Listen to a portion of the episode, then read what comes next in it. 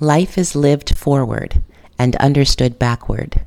Written Thursday, December 15th, 2010 at 10:09 a.m. I had lunch on Friday with a woman whose husband fell 2,000 feet off of a cliff and died in his early 40s. He had gone out for a hike with a friend that morning and he never returned home to his wife and two small children.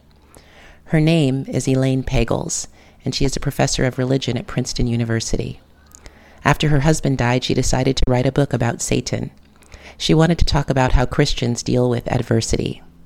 We all need someone to blame, she said. That helps us avoid feeling what we really feel, which is absolute and utter powerlessness. Yes, I thought. That feeling overwhelmed me in the days after Kesner died. That was the feeling that I felt when I was doing that crazy woman walk down the Princeton hiking trail helplessness. This had happened.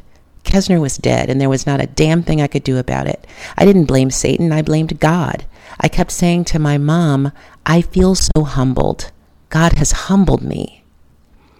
It would normally be a bit of a stretch to call Elaine my friend, except I think we crossed over into that threshold during our moment at lunch in December. She invited me to dine with her at Prospect House on Princeton University's campus. It is a mansion that used to house the president.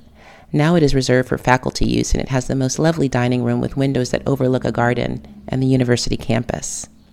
My only encounter with this place was during my days as a Princeton seminary student. I would pass by and wonder who eats in there. And there I was with Elaine at the best table in the room, crying the ugly cry. There are different types of cry. The ugly cry is the one that you typically can't control, and it usually involves snot. I felt the ugly cry coming. On my way to Prospect House on that Friday in December, I passed by the University Art Museum and I remembered a date that Kesner and I had there the previous spring. This was post falling in love when everything was beautiful and all was well in our world. We walked around, Kesner and me, appreciating the art and flirting with each other. I might be looking at a piece and he would come up behind me and put his arms around my waist and kiss me on my neck. I loved that.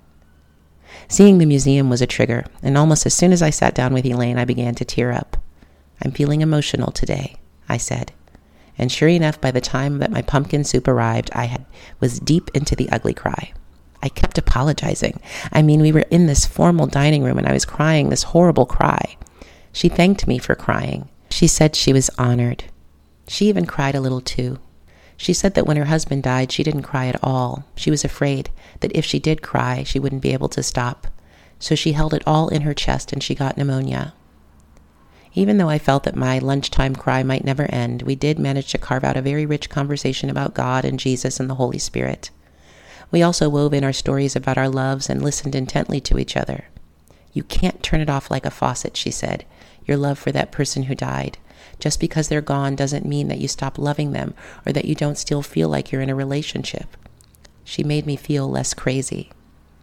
And it was an interesting thing that she was saying about blame that blaming someone or something makes you feel powerful, or at least a little bit less powerless. Theological conversation has always been like food for me, particularly meaningful since Kesner has died. Yet, in the immediate days after his death, I avoided speaking to clergy like the plague. I just couldn't. Many called, texted, or reached out in some way. Reverend Moss Jr., my pastor from growing up, Reverend Moss III, Reverend Colvin, Reverend Miller, and those who didn't call reached out on Facebook. But I just couldn't talk to anyone who represented God unless they were among the ministers that were in my circle of close friends. I didn't want to hear that God had a plan, and I definitely didn't want to hear that God is good. I didn't think that God was good, at least not my definition of good. The only two that got through were Reverend Moss Jr. and Reverend Colvin. This is because they called my mom's phone. My mother held the phone to my ear and made me talk to them. I made sure to tell them both how angry I was. But as badly as I wanted to, I could not escape God. God was all over me, everywhere, with and through all of the love that was around, holding me up. And another thing began to happen. My old sermons began to preach to me. I had experienced a wave of relatively frequent preaching a year prior. As a result, I had an inventory of sermon topics stored in my head.